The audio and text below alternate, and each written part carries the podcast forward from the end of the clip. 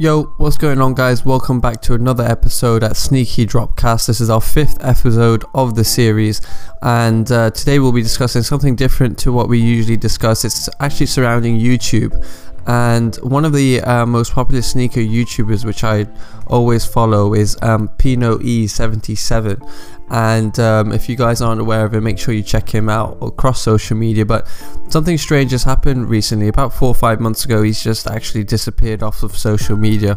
A lot of people are questioning where he is, what's happened, and the internet's going crazy for him because he used to provide some extremely great content to the viewers on sneakers and exclusive sneaker drops. So many people are asking the question, so today I'll be covering exactly what I feel as though has happened, and covering also discussing with you what people have been saying. A few people have been saying, which is I think is quite funny, they've been saying that he's been put in prison, that or there's something that's happened to him, some copyright infringement. Most people though, however, have no clue exactly what's happened.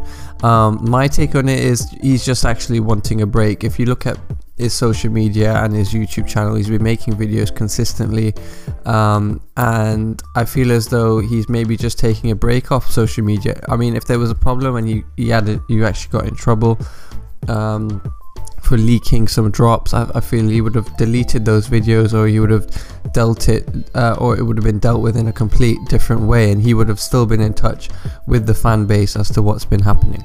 But because he's gone completely silent, to me it seems like he's actually just taking a break, and we should just leave him alone for a bit. I think he just wants some alone time just to get back, maybe spend some time with his family, who knows. But I'm definitely certain he is going to be back.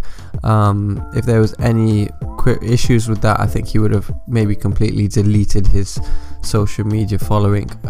So there is no doubt that I'm pretty sure he will be back.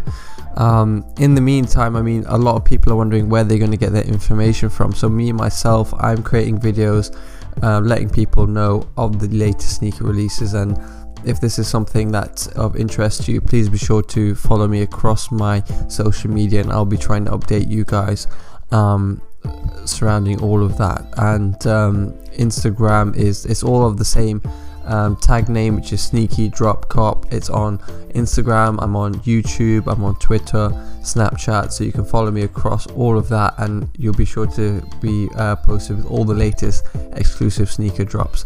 So I just wanted to cover that quickly guys. I hope you guys enjoyed the episode. If you did, please leave a comment and subscribe, and we'll be making plenty more videos and episodes to come.